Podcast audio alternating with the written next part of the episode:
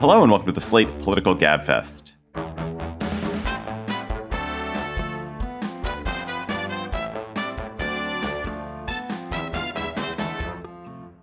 July 27th, 2023, the Can Israel Survive as a Democracy edition. I am David Plotz of CityCast. I'm in Washington, D.C.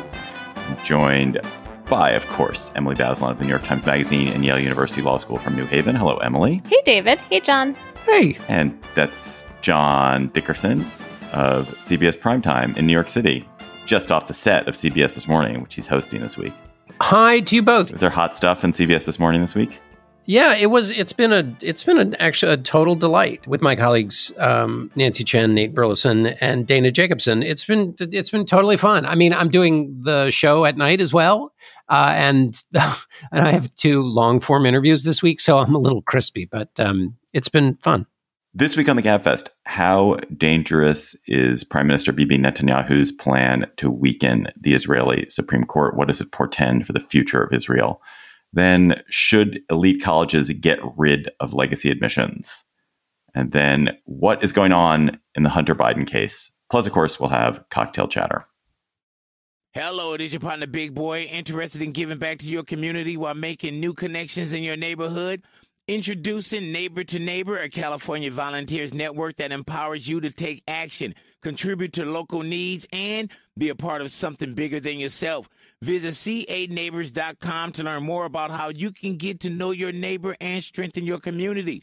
Neighbor to neighbor, it takes a neighborhood. Hello. Israel's parliament, the Knesset, by a vote of 64 to 0, because the 56 in the minority walked out, approved the most contentious change to its laws in decades. They passed a law that would bar Israel's Supreme Court from using reasonableness as a standard to overturn legislation. While superficially it's a pretty small change, it's perceived by a lot of Israelis, especially those who are uh, more skeptical of Prime Minister Netanyahu, as a wedge in the door of undermining checks and balances in Israel, of of setting the country up for a form of majority rule that will put it on a path to becoming a theocratic, hyper nationalist, authoritarian Jewish state. So, Emily, what did the Knesset do, and why was this pretty small change on its surface uh, so contentious? Well, so first of all, it's not that small. I mean, it is true that the court has other rationales they can rely on to um, strike down acts of the government. But they use reasonableness in important contexts, and reasonableness is a standard that comes from British law that other countries like Australia also have. And so it is a real limit on the court. The thing that matters the most, though, is the context, which is that there are other parts to the government's plan for judicial overhaul, or, you know, in the words of the um, liberal Hebrew newspaper Haaretz, judicial coup. The government has said that it's planning when it comes back from its break in the fall to also take the power of the court away to hear certain cases. And most importantly, I think to change the way judges are selected in Israel. And this is the I think the biggest fear that the critics of Netanyahu's government have in Israel because it's full on capture of the court system, right?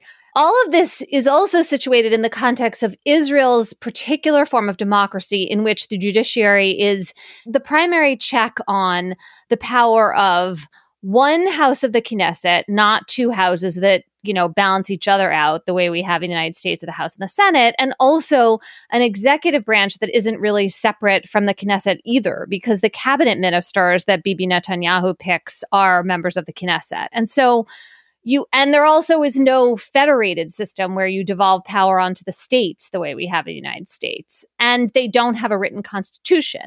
And you can pass a kind of quasi constitutional law, which is what this change this week was. They're called basic laws. You can pass that with a simple majority of the Knesset. So this is a democracy with a much weaker system of checks and balances. And if you imagine really taking the court out or just making its role very diminished, then you worry about, you know, this kind of path to um, autocracy, hypernationalism, and religious Jewish control that you were just talking about. one of the things we've talked about before when we i think when we talked about this topic earlier is that every country kind of has its own recipe for how it creates prevents majoritarianism for how it creates balance. In the united states we have very strong state governments. We have a powerful supreme court. We have a weird this weirdly structured senate um, which some of these things have terrible they have terrible effects but they also have good effects and that that's our kind of check and balance. In the UK you have a super strong civil servants and this phenomenal tradition of common law that runs through that that is a check on the parliamentary power and in Israel as you're pointing out like the major check has been the Supreme Court and this sort of almost independently appointed Supreme Court. Um, so you could you can imagine Americans saying, "Well, we elect judges here, or you know, judges are appointed politically here or judges you know don't have don't have this.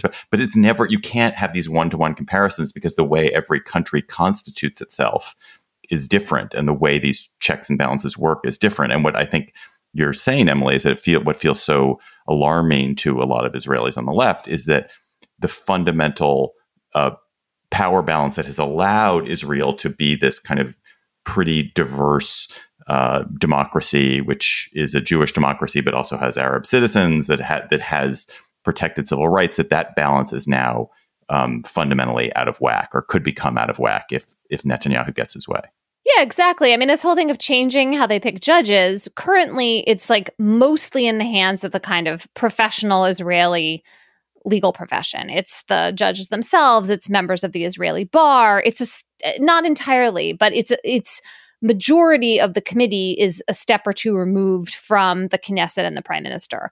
And they want to take control of the process of selecting judges. And when you look at countries like Hungary and Poland that have really not are no longer strong democracies. They're like very hollowed out. One of the initial really important steps is that you have a challenge to the authority of the high court of the nation, and then the um, elected government takes control of selecting judges and that way takes out its rivals, adversaries, the people who are the check on its power. And that's exactly what's happened in those other countries. Israel is not right now clearly like on the glide path, but this is like a first step. And so that's why this particular measure has engulfed the country in protest. Um, it's that fear. I was talking to Steven Zipperstein of, of Stanford, the professor of Jewish culture and history, and I think what you were to what you were saying, Emily, was that the imagination of what could go forward um, is part of what's at play here once these checks are removed. And and David, you just mentioned that that this is what you know Netanyahu wants, and Zipperstein was saying that actually what makes this worrisome is the surrounding administrators. He said, imagine if Marjorie Taylor Greene had admin- had power, and that Netanyahu is in some sense the lapdog of the extreme right. That this isn't opening a lane for one person; it's for an entire block, um, and that that that's a part of what makes it um, so disturbing for people. I think what's sad about this is that there is no longer any question about to me, there's no longer any real question about whether Israel can be Jewish, a Jewish democracy. It can be Jewish or it can be a democracy, but it cannot be both given the way its population is distributed. And given the growth rate of the right wing leaning groups in the country, particularly ultra Orthodox, and the, the population trends in the country, the only question about how quickly Israel becomes this hyper nationalist, quite discriminatory state where huge swaths of the people who live in the territory are are completely disenfranchised and and stripped of most of their rights. The only question is whether it takes place in like ten years or fifty years, um, because the demographics are moving that direction, and there are millions and millions of Palestinians who are living under Israeli rule, and the the Jew, the Jewish government, the Jews who kind of dominate Israel, Israel's government now are not going to. They're not going to countenance a situation which is a which is a truly multi multiracial, multi uh, religious democracy, and it's it's terrible. It's sad. Yeah, it's hard to argue with that.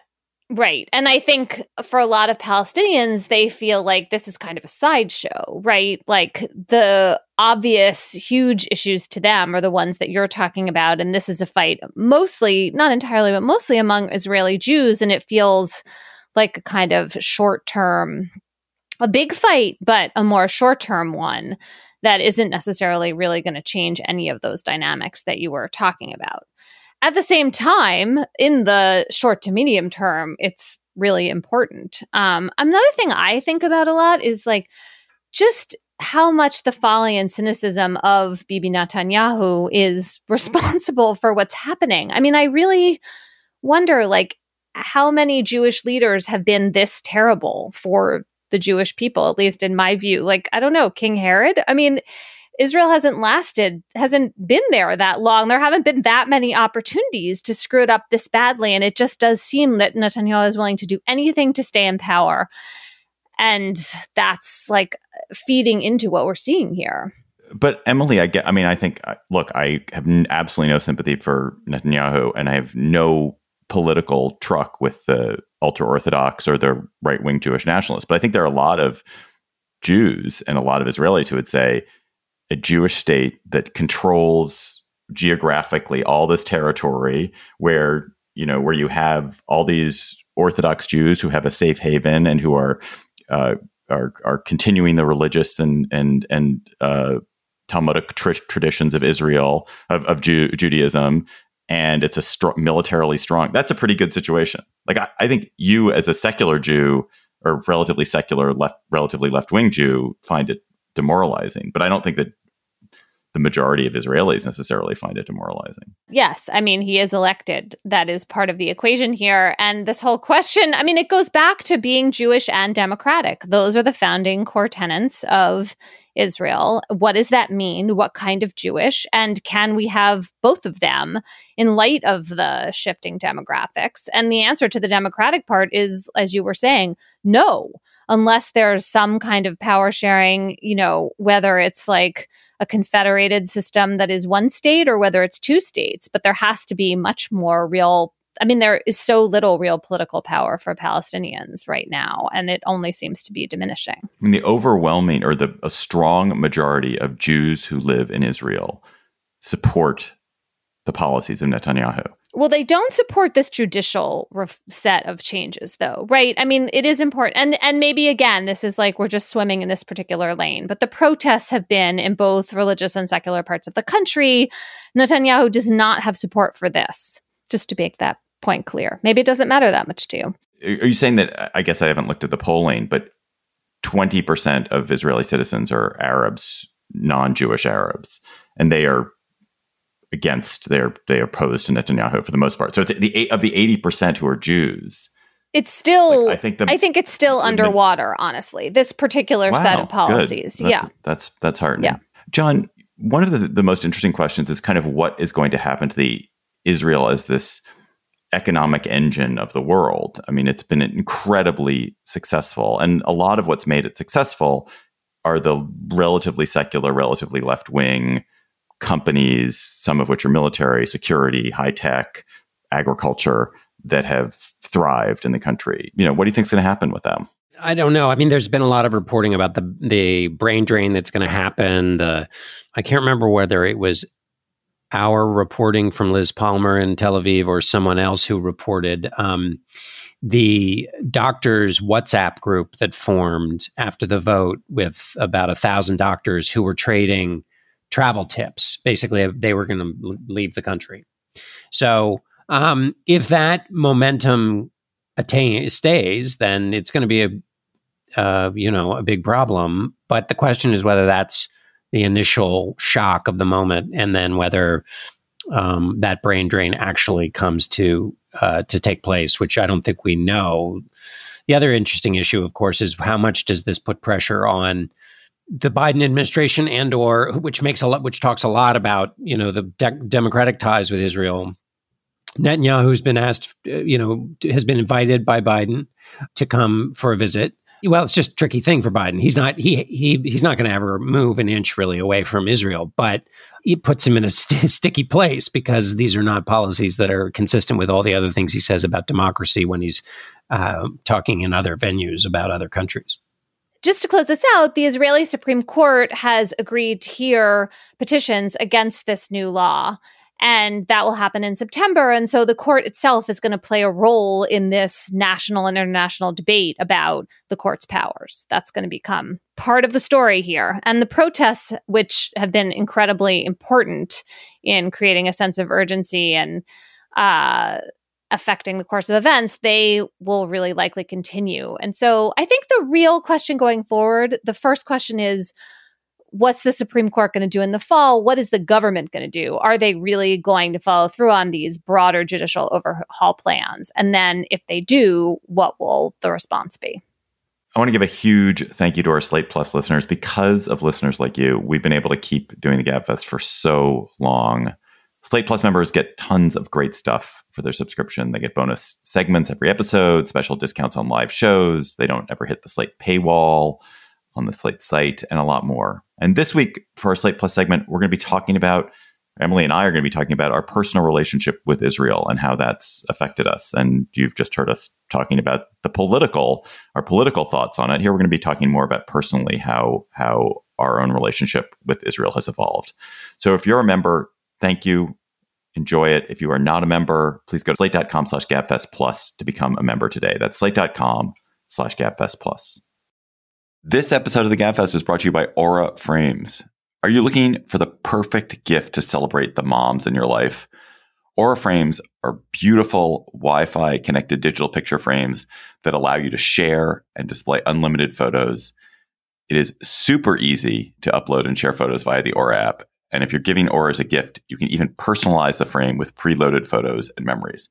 Aura Frames, in the notes that I have here, says moms like Aura frames. I'm here to tell you that is like the truest statement in the world. I gave my mother an Aura frame. She absolutely loves it. She's also always hectoring me to keep adding new photos to her Aura frame so that she's got great new photos every week.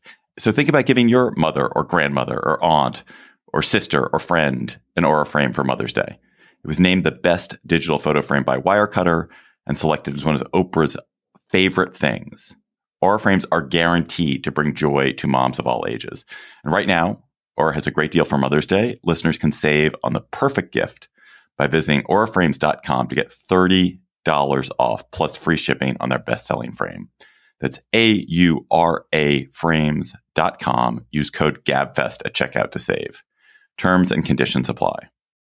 The Biden administration has announced an investigation of legacy admissions at Harvard. Legacy students of which I was one, I would note, get admitted to Harvard at a much higher rate than other applicants. According to one report today, it might be four, you are four times more likely to get admitted as a legacy to an elite school than the average applicant. Um, even after you control for higher test scores and grades, which legacy kids tend to have in part because they come from wealth and privilege and get some of those benefits, um, they legacy students are over admitted at a higher rate. And legacy students t- at Harvard tend to be relatively white. They're about 70% white, which is a much higher rate than the overall undergraduate population. So the the the implication from the Biden administration investigation, which was spurred by some uh, groups concerned with this racial disparity among among uh, legacy admits, is that this is a way of reinforcing of, of weakening admission for uh, black and brown students at, at the benefit of white students. And that's a, a problem that uh, the Civil Rights Division should investigate. And this, of course, comes shortly after the Supreme Court's decision to bar universities from using race based affirmative actions to guide admissions decisions. So, John, are legacy admissions like a big deal? I mean, we're going to talk about them, but are they a big deal? They're a huge deal. And this data set, um, that has been the part of all of this that was um, put together by economists at Harvard, Brown. I think that's right. The three of them, two yeah. Harvard, one Brown.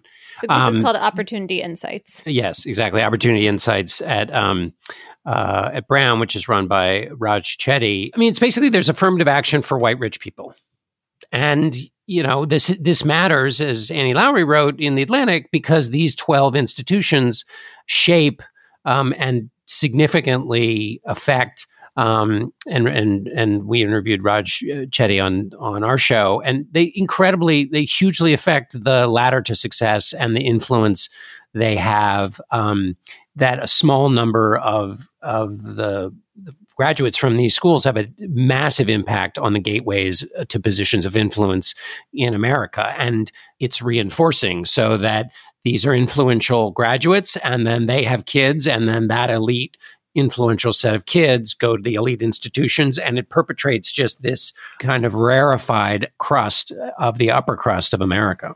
Right. That it's not necessarily that going to an elite institution gives you such an advantage if you're going to become a doctor, an everyday doctor. Like you can be, go to any university, get a good degree, go to a good med school, get a become a successful doctor, make a good living. It's at the at the sort of elitist of the elites, at the at the very top of things the advantage of having gone to an elite school is profound. So you're much more likely to get a job working at Goldman Sachs if you've gone to an elite institution.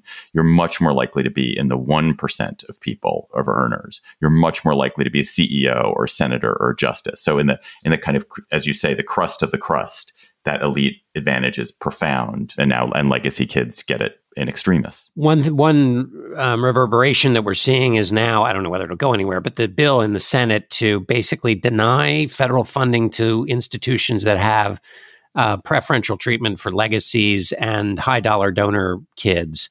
Um, has just been reanimated in the Senate. It's been around for a while, but it's just been reanimated. And I think that's a part of this whole set of conversations. There's two other important findings of about inequality and how it works at these elite institutions from the opportunity insights research one is about athletes the way that preferences for athletes are also benefiting mostly white and affluent kids because it turns out that aside from football and basketball all the other sports are dominated by affluent kids right now because you have to pay for and go to these like expensive travel programs. And so it's not just like fencing and squash, it's soccer that I actually was like new to me. And the second thing is what David Leonhardt, my colleague at the Times, calls private school polish. And so the idea here is that the winners are the kids who go to the super elite private high schools, not Catholic schools, by the way, but like the Daltons of the world, because they get really great recommendation letters from their teachers and their guidance counselors make phone calls for them. And basically, the sort of old fashioned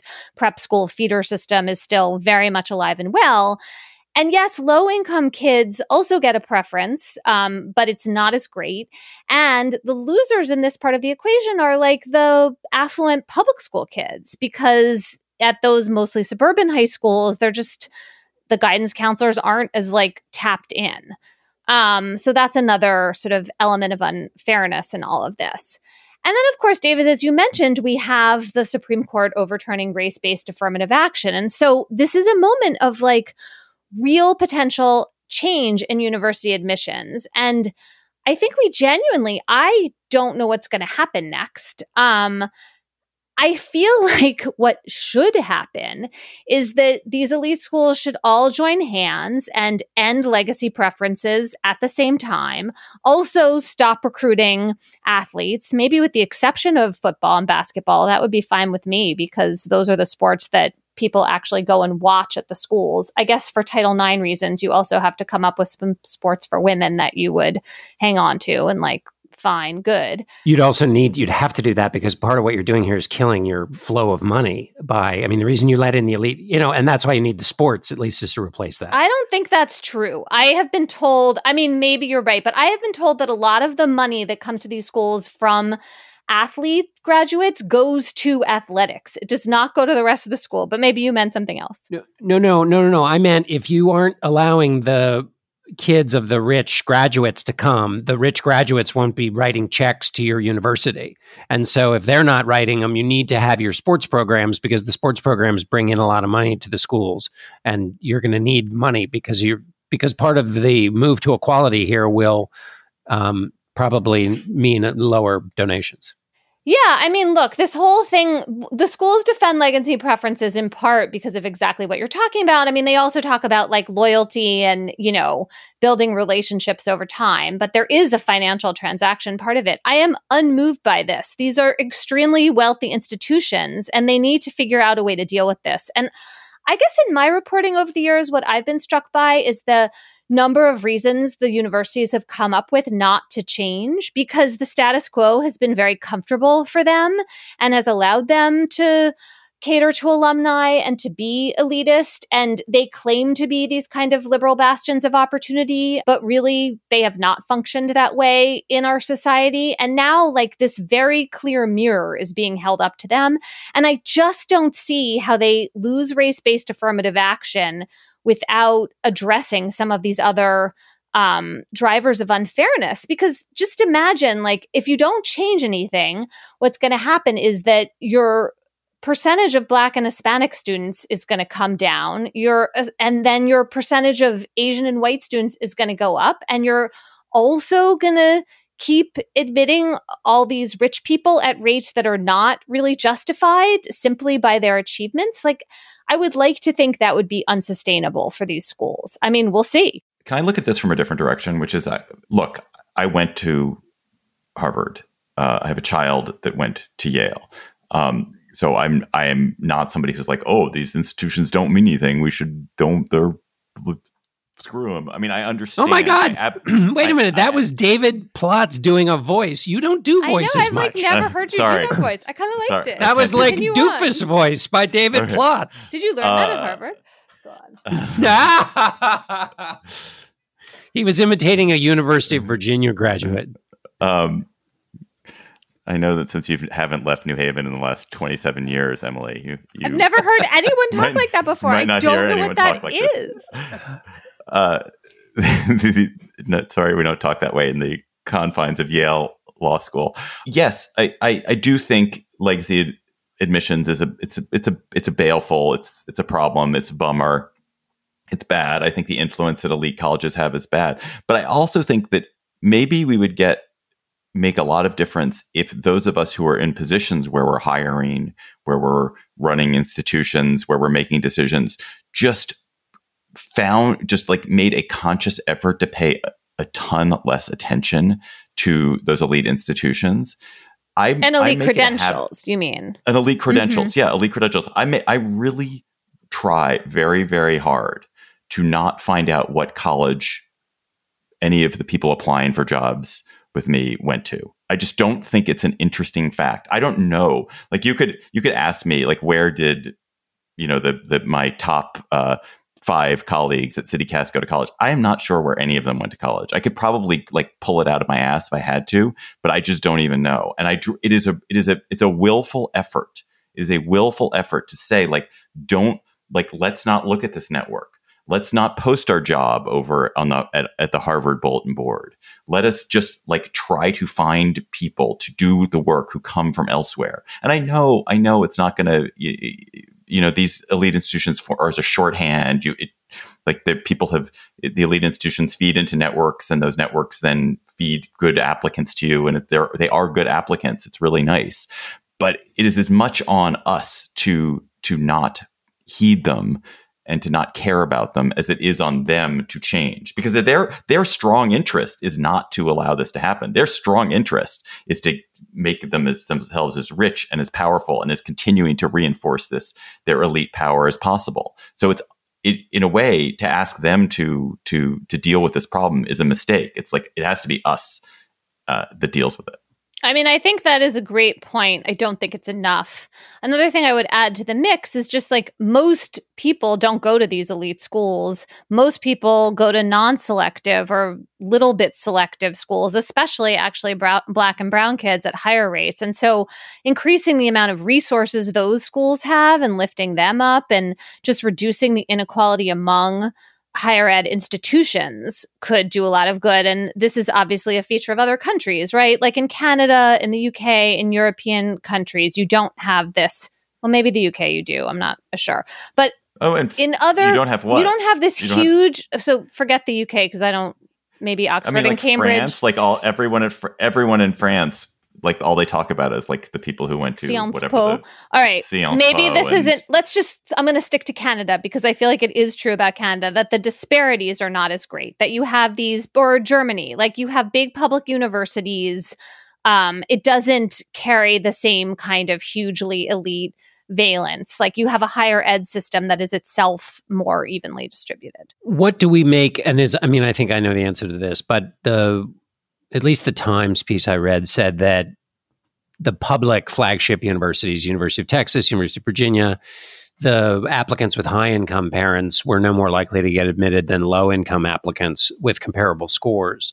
How, do states fix this because basically they've got legislatures watching and they would never, like, they have a strong inclination to spread out, you know, uh, admission across a state, and therefore that irons out some of these problems?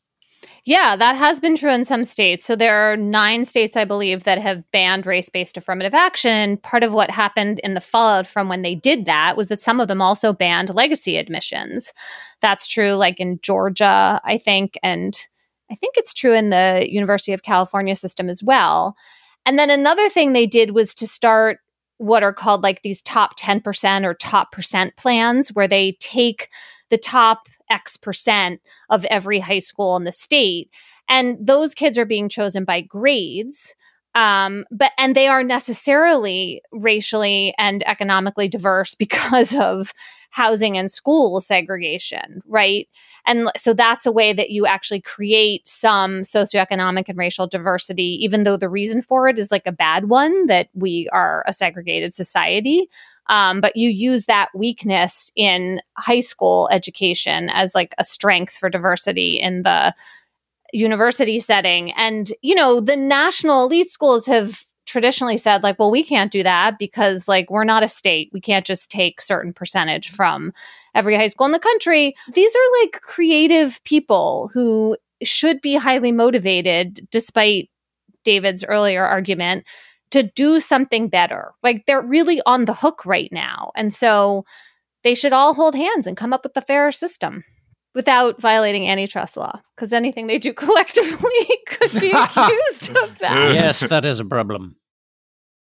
Okay, David is having technical difficulties in the form of an endless fire drill at his apartment, which listeners, believe me, you don't want to listen to. So, John and I are going to tackle our Hunter Biden topic on our own.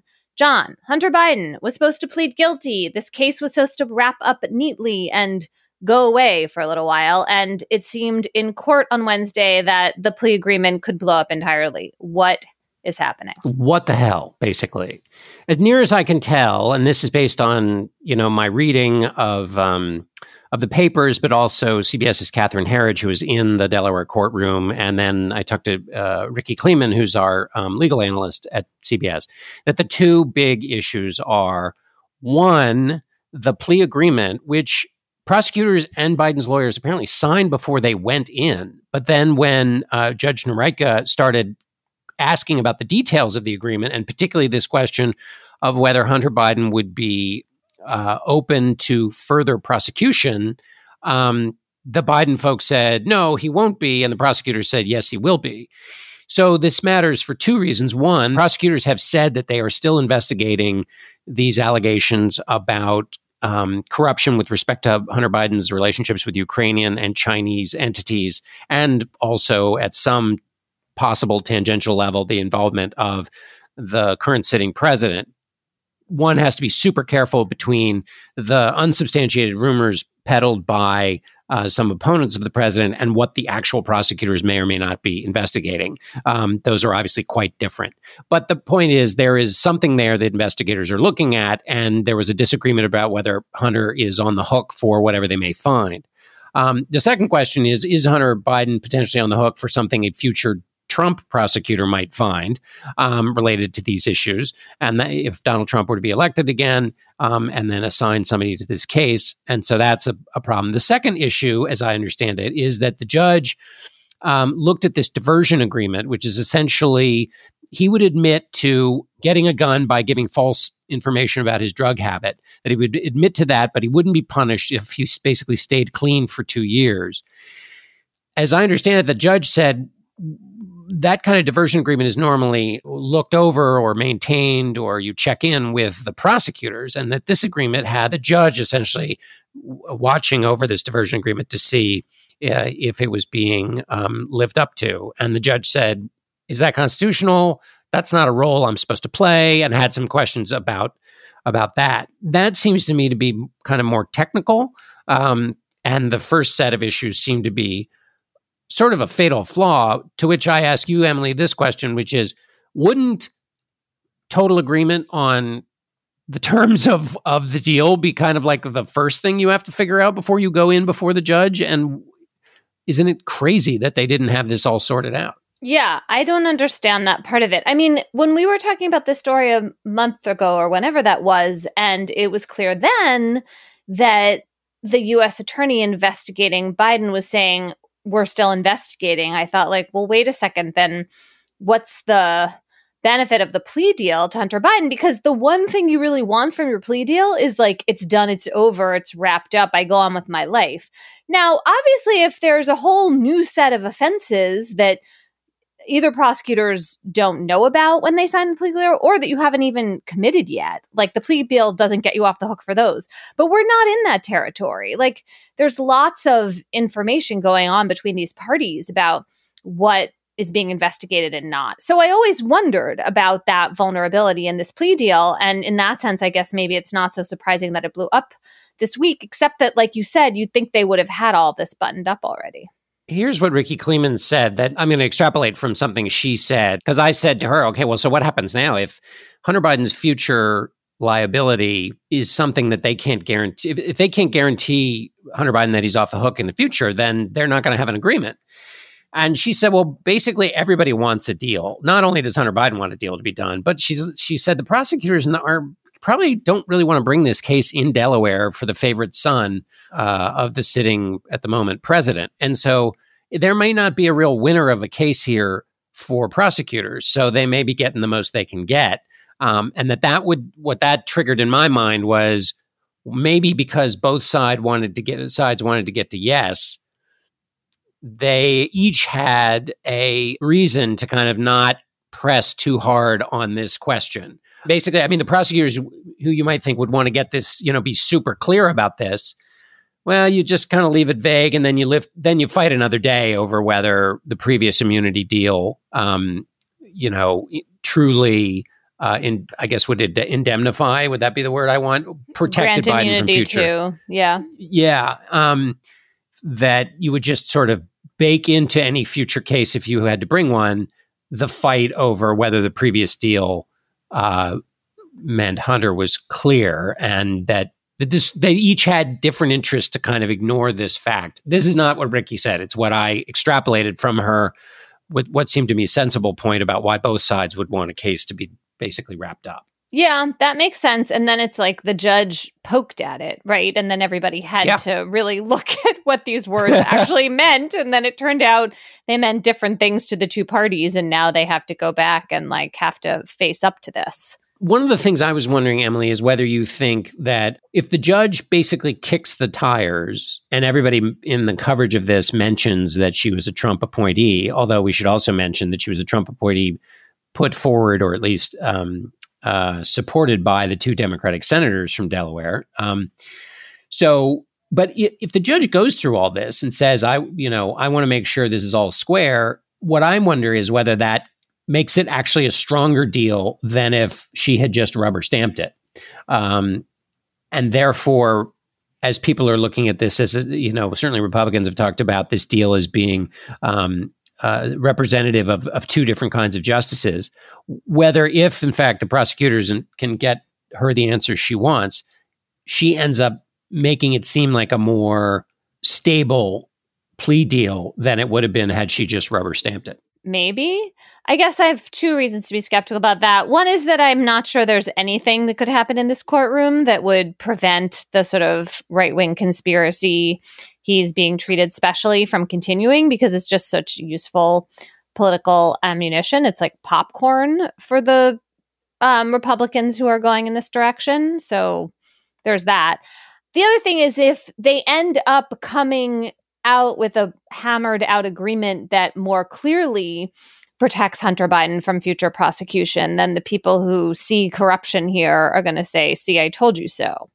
True enough. That's right. They'll they'll say, had we not made so much noise and you know they'll claim to have influenced this process and you know thank goodness we made so much noise because we influenced the process and see look what it found yeah that's wise can i ask you the um what do the lawyers go off and do now question they go off and talk to each other i think right i mean there's the sort of performance of being in open court when you can be more full of bluster and then there's like okay let's roll up our sleeves and figure out what we can agree to. And if you're right and it makes sense that it's in both parties' interest to settle, then they're going to come up with a settlement. But it does seem like there is this this fly in the ointment about this ongoing investigation and I just don't have any insight into how attached to that possibility the prosecutors are, what is really there that is actually wheat and not like rumor mongering chaff, as you were talking about before. But if they have facts they're still developing, they're going to be loath to give those up entirely. Right and by give those up entirely. Well, and also, sorry, you know, just in terms of the operation of the justice system, they should be loath to give them up, right? Like if they're not sure where exactly it leads, if they are still figuring things out, you want them to be able to pursue that kind of investigation. On the other hand, if they know what the shape of it is now, then yes, it should be part of the plea agreement, right? Like eh, you can now put yourself in the shoes of an ordinary defendant, even though, of course, Hunter Biden is not such a person. But, you know, you want a settlement to be just that a settlement of these facts. Like the idea is, I admit X and Y, I agree to these consequences, and now I can go on with my life. You know, and back to building on your previous um, excellent point about the political context in which this takes place. So imagine you're the prosecutor, and if you're if our emerging theory is right, and the plea agreement had some kind of winking and nodding in it um, to to allow it kind of to be good for both sides. Well, now everybody's watching. You know, the the stadium is full, and um, the, the you know play by play commentators are there, and now if you're the prosecutor, you're really it's happening now in real time because anything you do to fix the agreement any subsequent fact that comes out about any other thing happening with Hunter Biden will be evidence not just you know in some people's minds of Hunter's guilt, but of your perfidy because you made a deal even though you had you had a chance to get out. You had it right because the judge has given them a chance to get out. You had a chance to get out and you didn't. Even though these two whistleblowers from the wall from the IRS came forward, you blew all that off and you you you uh, you inked this deal again even knowing what was out there. It seems to just raise the stakes super high for the prosecutor. Yeah, and just to add one other factor, you know, obviously the IRS whistleblowers and the um, Republicans in the House who've been pushing this narrative, their big target here is Attorney General Merrick Garland and the idea that actually he was preventing David Weiss, the prosecutor, from having full independence in making decisions in this case. And so that's part of this mix. And so if the prosecutor now goes ahead anyway, it has to be really clear that he is the one calling the shots. That's going to be important to the Justice Department, to the to the um, defense that Merrick Garland has been giving of his own conduct. It's really because now it's not a case. Of, I mean, there are going to be a lot of bad faith arguments, like by the bushel full, but but a lot of the so at the one end on Hunter, you have the Marjorie Taylor Greene showing you know explicit pictures of him in a congressional testimony. Right? We can all agree that that is um, not acting in good faith and is the kind of very low end of public discourse. But on the other hand, you know, the influence of the attorney general on a case involving the president is certainly worthy to have a big, large, open conversation about. And you could imagine people spending a lot of time in that category. Um, and those are all sort of legitimate questions.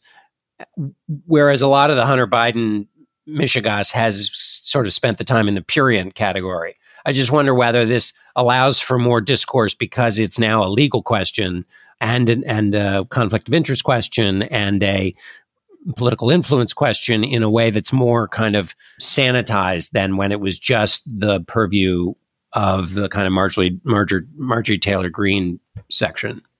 Yeah. I mean, clearly, the more that we all talk about Hunter Biden, the worse for Joe Biden and the Democrats. Yeah. I, th- I wonder. I mean, so yes, obviously, especially if it's about whether the Justice Department cooked the books for him or the IRS did, or obviously whether the president knew of his son. I mean, clearly Hunter Biden used his father's position to buckrake, uh, as the children of presidents have done um, both in and out of office. And obviously, former President Trump's kids and son in law did well uh, as a result of his position. Um, but if the closer it becomes tied to the actual president, that's bad. On the other hand, if it's all just the son, there's kind of the reverse of what I was saying earlier, which is people might just say, uh, you know, you, you're saying there are issues of conflict of interest here and all that, but really, this is the president's son and his behavior, and that's kind of in a box over here. So I'm not going to listen. Um, I'm not saying that's going to happen. I'm saying it. It's a it's a potential possibility that the more they hear a bunch of Hunter stuff, but they've already decided, you know, I don't want to watch look at pictures of him with no clothes on, and that that's what that's the box I'm putting all this stuff in, sort of regardless of what's actually being debated. Perhaps. All right, let's wrap up and let David back in. Let's go to cocktail chatter when you are having a really cold, frosty one in this heat wave. John, what are you going to be chattering about? My chatter is about an extraordinary rescue mission going on in the middle of the Red Sea. The only thing keeping about a million barrels of oil, the thin membrane separating a million barrels of oil from getting dumped into the Red Sea is the creaky, rusting hull of an old ship. Um, and this old ship sits off of the coast of Yemen, a casualty of the civil war there. And all of this oil has been a ticking time bomb on this ship. And so the UN started a rescue mission a couple of days ago. It's going to take 20 days where they basically roll up a ship and you do roll ships. I think that all the seamen and and sea women out there will will uh, back me up on that. Um, you the the ship came alongside and is now basically siphoning off the oil from inside the creaky old disaster. But the problem is this is super tricky because if you take the oil out too fast, it can destabilize what's in there causing the hull to spasm or whatever and bust open and then disgorge all of this oil out into uh, the Red Sea. And the me- the reason that would be awful is not only would it, would it cost twenty billion dollars to clean up, but it might very well block the ports into Yemen which deliver 17 million people humanitarian aid as well as just i think also food and so forth. And obviously if you don't do it fast enough this siphoning off of the oil there's a chance that um, the ship just breaks apart because it's so old and creaky and and the un is worried that it's going to bust open and befoul the water anyway. So it's just this very super tricky thing going on um, and may they be successful. Emily what's your chatter so I realize the last thing the world needs is more commentary about the movie Barbie. And yet, I cannot resist because I have a single point to make about it that I have not seen endlessly repeated elsewhere. Although now that I say that, I realize that our listeners who are into Barbie will probably find 10 examples. But I had many love hate moments with this movie. Here's one that I want to highlight. Hold on. Is this a spoiler? And if so, do we need to let people know? I don't think so. Well, just people, if you are in a state of pre Barbie fibrillation, you may want to uh, come to a conclusion before you listen to what Emily has to say. So true. Okay. If this counts as a spoiler, I apologize. And you should stop listening if you don't want to know anything. It's not a plot spoiler. So the kid in this movie starts off great. She's like this cynical, sassy teenager. She's wearing, I think, painter's pants. She's like not into the whole Barbie dress up scene. Loved her. Then she's wearing like a fancy pink dress and she kind of stops talking and becomes like this much more passive, kind of princess looking girl. And I know that that happens when she's in Barbie land, but it was super disappointing to me that she couldn't hang on to her like rebel teenage girl thing. On the other hand, there was another development later in the movie involving her character and her mother, which I quite appreciated. I won't spell it out for all of you who haven't seen Barbie yet. But anyway, I just wonder what other folks, um, other feminists out there made of this teenager portrayal, and if anyone shared my sense of affection for her initially, but then some sense of disappointment. She also just basically stops being a character at all later in the movie. My chatter is I'm maybe the last person to this, um, but uh, my girlfriend and I have been watching the show Jury Duty on Amazon Prime. Do you all know about the show? It is it's this effort to so it's it, it's it's holds itself forth as a it's going to be inside a jury room in a in a civil case in California um, but everyone except one person on the jury is an actor.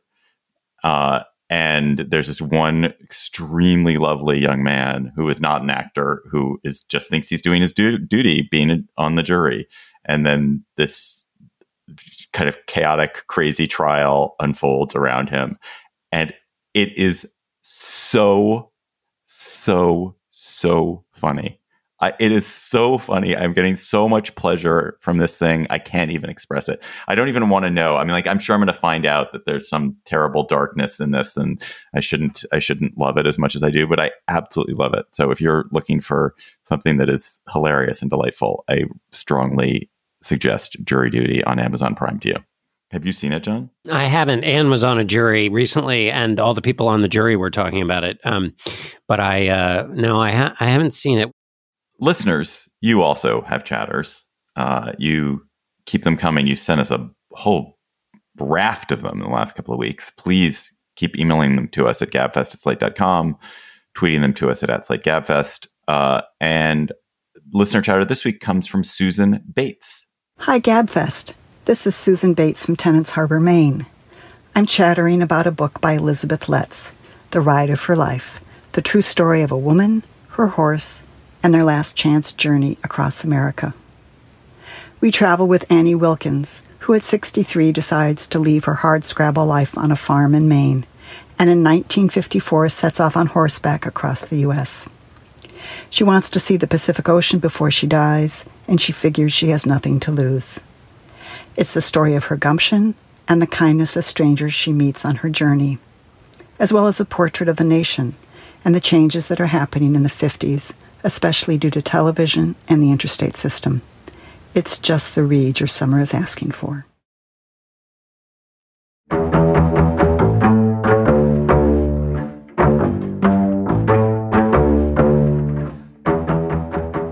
That's it for our show today. The Gabfest is produced by Shana Roth. Our researcher is Julie Huygen. Our theme music is by They Might Be Giants. Ben Richmond is Senior Director for Podcast Operations. Alicia Montgomery is the VP of Audio of Slate. Please follow us on Twitter at, at SlateGabfest.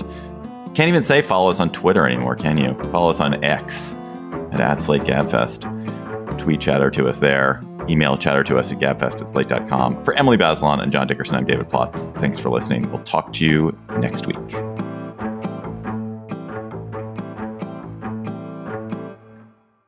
Hi, Slate Plus, or as we say, Manishma. What's up? What's up? Slate Plus. How are you? Emily and I are here. We just had a conversation about the political situation in Israel and the geopolitical situation between Israel and the United States. But we wanted to talk a bit about our own personal relationship to Israel because I think both of us are uh, Jews. We are both Americans. We both have connections to Israel that are deeper than than superficial. And I find, I mean, I'm, I don't want to speak for you, Emily, but I find it very hard as an American Jew to speak about Israel because obviously I have so many personal connections to people there. I've spent a lot of time in Israel. I do think of it, I actually don't think of it this way, but I know that lots of people think of it as a haven if they wanted to move. But of course, being Jewish and being an American Jew is not synonymous with being Israeli. We don't vote there. I don't vote there at least. I do not want to be held accountable for what the Israeli government does. I do not, you know, want to speak for Israeli people. I don't want to take credit for anything good that Israel does in the world. I don't want to do take the blame for the bad things that and I don't like the way that the special relationship between America and Israel mediated through American Jews has been used both to unfairly criticize Israel and to unfairly excuse Israel. So that like that's my I just want to set up my premises here. Well, I very much agree with the last thing you said uh, about the special relationship between America and Israel being a problem in both directions. I I think I have a somewhat different personal history from you on this. So when I was growing up, I was a huge Zionist in the sense that I read a lot of Holocaust literature. I read a lot of very um, romantic, wonderful books about Israel. I feel like we've talked about Leon Uris on this show, but one should not discount the influence of Exodus and Mila 18 and various rather overwrought, sentimental, but rich historical novels on me when I was growing up. And I went to Israel with my grandparents when I was 11 on this wonderful trip. I made lifelong friends there. I learned uh, Hebrew. Um, when I was in high school, I worked on kibbutz. I learned more Hebrew in college. I went back to Israel to spend a summer to do research, wrote my senior essay about proto feminists in Israel, and then spent a year in Israel after college and thought about moving there. I don't know how seriously I really thought about it, but I very much had the idea at the time. And right, this is the 80s and 90s, especially in the 90s when I happened to be there for the Oslo Peace Accords, that Israel would be a better place politically than the United States, that it would solve its problems with the Palestinians. There would be two states. There would be this era of peace and economic prosperity. And it seemed exciting to potentially be part of it. Now, I didn't do any of that. I came home when I was 23 and I've only visited Israel since then. But what has been extraordinarily painful and upsetting to me is how much the society has gone in the other direction. The government. I mean, I also have close friends there. There are people I love, you know, as much as I love anyone in the world. And when I have gone in recent years, I have felt at home, you know, in Tel Aviv and Haifa, in the parts of Israel that still feel secular and vibrant.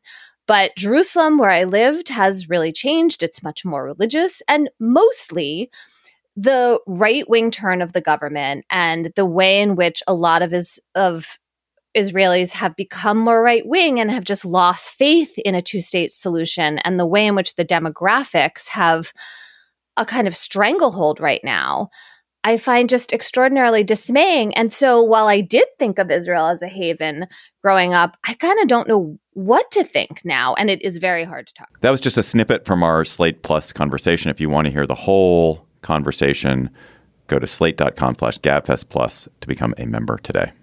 Hello, it is your partner, Big Boy, interested in giving back to your community while making new connections in your neighborhood.